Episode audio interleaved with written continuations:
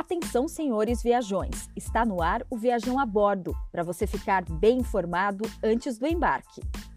Hoje, com Marina Fabre. Olá, viajões! Tudo bem?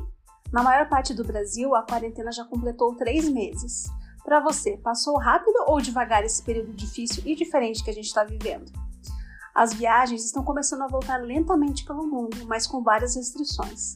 É um novo normal ao qual vamos ter que nos acostumar a partir de agora. O Viajão a Bordo dessa sexta-feira, dia 26 de junho, está começando. Mesmo com os sinais de retomada das viagens, a Organização Mundial de Turismo viu uma queda de 97% nas operações em abril, comparando com o mesmo período do ano passado. Detalhe: o mês é um dos mais importantes do ano para o setor. Por conta da pandemia, entre janeiro e abril desse ano, o turismo global registrou 180 milhões de viagens a menos do que nos quatro primeiros meses de 2019. Com isso, os prejuízos nas receitas chegaram aos 195 bilhões de dólares. As regiões da Ásia e do Pacífico foram as que mais sofreram nesse período. Enquanto isso, aqui no Brasil, a Confederação Nacional do Comércio de Bens, Serviços e Turismo, a CNC, prevê que quase 730 mil postos de trabalho no setor de viagens vão ser perdidos em três meses.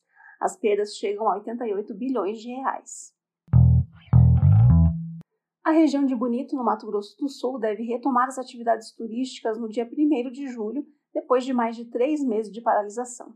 Bonito é considerado um dos principais destinos de ecoturismo no Brasil e as agências de hotéis estão prevendo uma retomada gradual das visitas às cachoeiras, trilhas e demais atrações da região.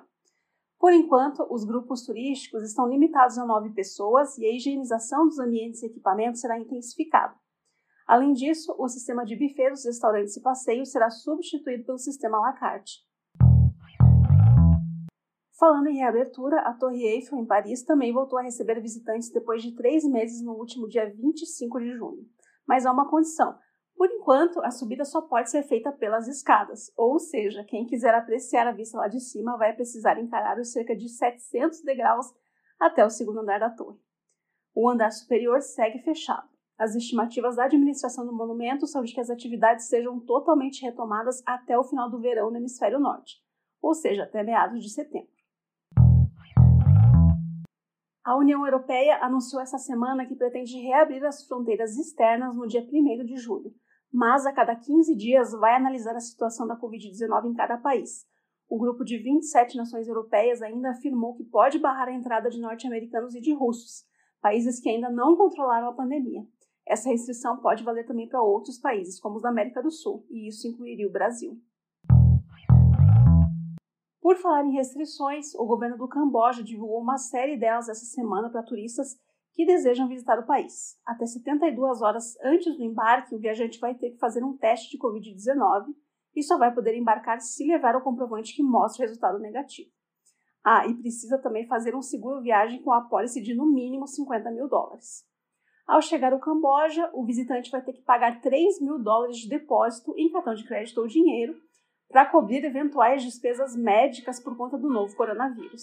Além disso, precisa fazer um novo teste e esperar o resultado. Se alguém no mesmo voo testar positivo, todo mundo fica de quarentena por 14 dias sem poder sair para conhecer o país. Todos os custos disso vão sendo descontados do valor do depósito. Inclusive, aqui no podcast Viajão, a gente conversou com um casal de brasileiros que está preso no Camboja há três meses. Eles contam como o país está lidando com a pandemia e os impactos dessas novas restrições. Ouve o episódio, está bem curioso. A reabertura da Disneyland na Califórnia foi adiada por tempo indeterminado tudo por causa do aumento dos casos do novo coronavírus na região de Los Angeles. Tanto a Disneylândia quanto a vizinha Disney California Adventure iriam reabrir no dia 17 de julho. Já a Tokyo Disney vai reabrir no dia 1 de julho. E na metade de julho voltam a funcionar a Disney de Paris e o complexo de parques da Flórida. E uma das atrações mais antigas da Disney vai ser reformulada. A Splash Mountain, um carrinho que termina em um splash em um lago, agora terá o tema do filme A Princesa e o Sapo, o brinquedo, que existe tanto na Califórnia quanto na Flórida, é um dos favoritos dos visitantes e foi inaugurado no começo da década de 90. Mas a história é um pouco polêmica, porque a atração foi inspirada em um filme de 1946, que é muito criticado pela forma como retratou a população negra no sul dos Estados Unidos. Ainda não há data para a reforma na Splash Mountain, mas a arte conceito já foi divulgada pela Disney nas redes sociais. A Emirates está planejando criar bolhas de viagem entre países onde a Covid-19 está controlada. A ideia da empresa é ligar, por meio de pontes aéreas, os Emirados Árabes a algumas cidades da União Europeia, por exemplo. Representantes da companhia acreditam que dessa forma vai ser possível que cidadãos residentes de dois países possam entrar e sair livremente, sem precisar ficar em quarentena. Nessa semana, a Arábia Saudita confirmou a realização da peregrinação muçulmana rumo à Meca, que acontece no final de julho. A prática é uma das mais tradicionais do islamismo. Só no ano passado, cerca de 2 milhões e meio de fiéis participaram. Esse ano, por conta da pandemia, esse número foi limitado pelo governo e só quem já estiver no país poderá participar.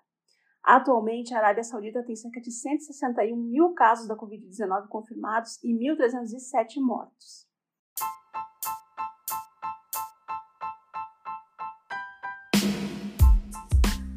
Essas foram as notícias do Viajão a Bordo dessa semana. Na semana que vem tem mais. Aproveita o final de semana para passar lá no nosso site, o viajão.com.br, e ver um conteúdo completo sobre a Índia que a gente preparou para você. Que tal? Obrigada pela companhia e até a próxima. Tchau! Você também pode participar dessa conversa. Conta pra gente a sua história de viagem. O nosso e-mail é contato@viajão.com.br.